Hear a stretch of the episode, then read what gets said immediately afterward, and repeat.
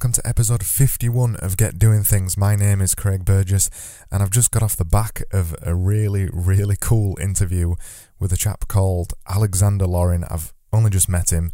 He was the actually the first ever other person's podcast I've been on. I've never been on anybody else's podcast as an interviewee before, which was a really weird experience actually because I didn't have to do any of the work. I just had to sit there and answer all the questions. So Thank you, Alexander, if you're listening, for inviting me on your podcast.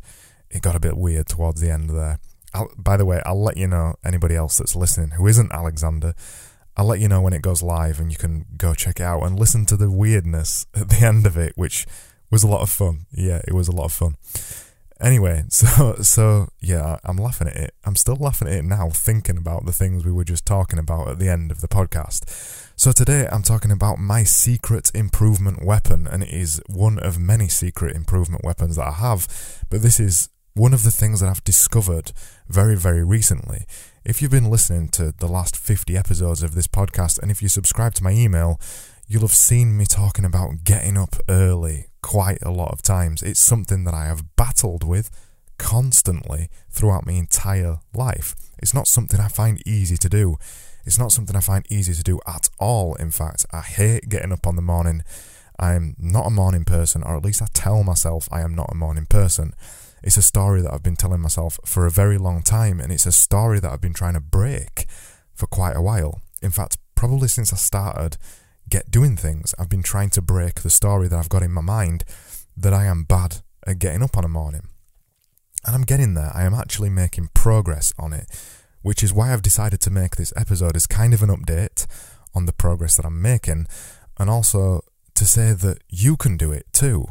Because I've spent 30 years on this planet so far being terrible at getting up on a morning, and I have actually managed right now to get to the point where when my alarm goes off at 5am, I do not feel tired. I don't feel tired. That is the truth. That is the honest truth. I go to bed at 11pm on a night and I get up at 5am, and in fact, sometimes I go to bed later than 11pm because I am definitely a night person. I love working at night, and I mean, it's half eight at, at night right now. It is 2033. I've just finished Alexander Laurin's podcast, and I always record my podcasts live on the day. So, um, yeah, so I am a night person. I, I get a lot of my best work done at night, but I still like getting up on a morning. I want both both ends. I, I want to burn the candle at both ends, which is not a good thing to do, but I've managed to work it out. So before you start feeling bad, before you start feeling bad about yourself, this is not an episode of me saying I, I get up at 5am every morning and you should too because I wish I was that person. There is one person I know who's like this, and it's a guy called Jocko Willink.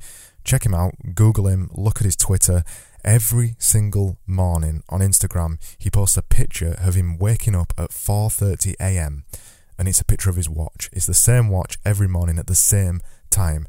I wish I was Jocko. I wish I was. I don't have the discipline to be that yet, but I'm working on it. But this podcast is more about my journey on getting to 5am and how I do actually believe that getting up at 5am is a secret improvement weapon. It, and it is. It really is. Every time I get up at 5am, I feel amazing. When I get up at 5am, no, let me rephrase that actually. When I get up at 5am, I do not feel amazing. The, the most, the biggest thing on my mind when I get up at 5am is going back to sleep. And unfortunately, sometimes the sleep wins. Sometimes that side of my brain wins. But if I battle that out, if I get past the first five minutes of staying awake at 5am, I feel amazing getting up at 5am is a really, really special time of the day, and uh, nobody else is awake, and everything just feels still and nice, and it feels like you've got an eternity ahead of you, even before you start work. If if you're a person who starts work at 9 a.m. or 8 a.m. or whatever, if you get up at 5 a.m., you've got so much time to do things before you actually have to start your real day proper. And what I've found when I'm getting up at 8 a.m. or 8:30 a.m. and I'm getting to work for 9 9:30 a.m. I feel tired. I feel tired at work because I've only been awake for an hour. So the first way that it improves you by getting up at 5 a.m. is you are wide awake. By the time the day starts for everybody else 9 a.m., 10 a.m., you are wide awake, and I mean wide awake. I walk into the office some mornings when I've been up at 5 a.m. and I'm wired. You know, I'm ready to get a lot of things done, and people comment on it because I'm a little bit weird when I've when I've got a lot of energy. But just getting up at 5 a.m. provides that energy. At least it does for me. And what I've also found, and this this is a bit obvious, I guess. What I've also found is that going getting up at 5 a.m. on a morning makes it very very easy to sleep at night.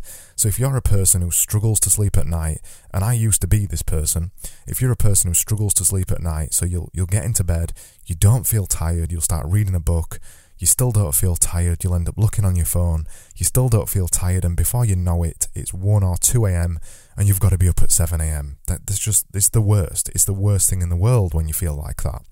When you force yourself to get up at 5 a.m., you're tired by 9 p.m., easily tired by 9 p.m.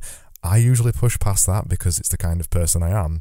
I push past 9 p.m., uh, but I start getting tired at 9 p.m., and then come 11 p.m., I'm very tired. I'm very tired and I'm ready for bed. And as soon as I go to bed, I'm, I'm dropping to sleep straight away, which is amazing.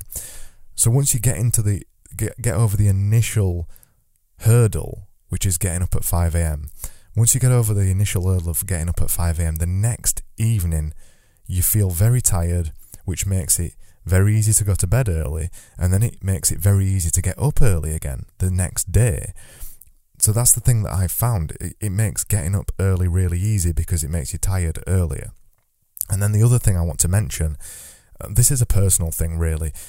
Optimizing your sleep and finding how much sleep you need is actually really difficult and it's something that a lot of people don't really consider. They don't they don't consider how much sleep they actually need because a lot of a lot of the time we're told we need 8 hours sleep which isn't always true.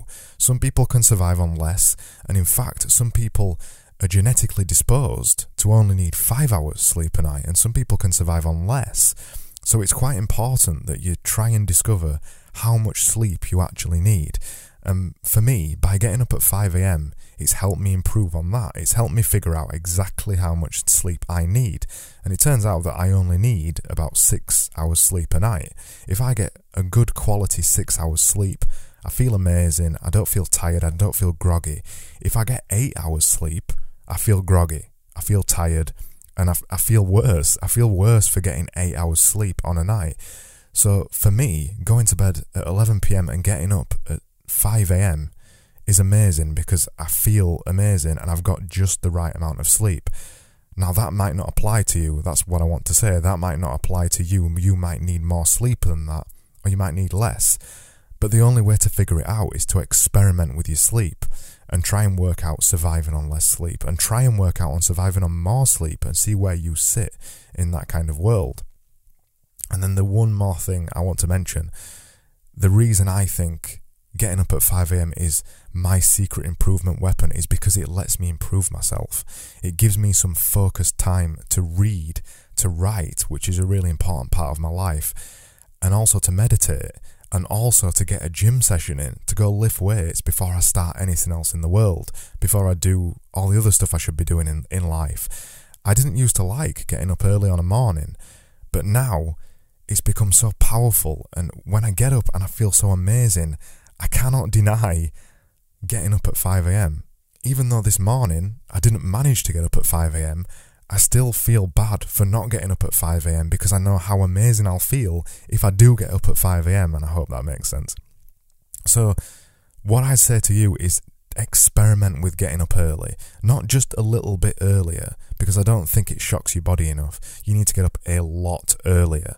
So if you've been getting up at 7 a.m., try 5 a.m. If you're getting up at 5 a.m. already, try 3 a.m. Oh, you don't need to try that because you're already doing it. But yeah, you need to try getting up at 5 a.m. It seems to be the optimum time for me. Give it a try, see what you think, let me know what you think about it. I think it's worth exploring. So that was episode 51 of Get Doing Things. And if you want to find out more information about it and also a link to Alexander Lorin's podcast, go over to my website at getdoingthings.com forward slash podcast forward slash five one. I'm back tomorrow with another episode just like this one, and I hope you join me then. And thank you so much for listening. As always, I really mean that. And I'll see you tomorrow.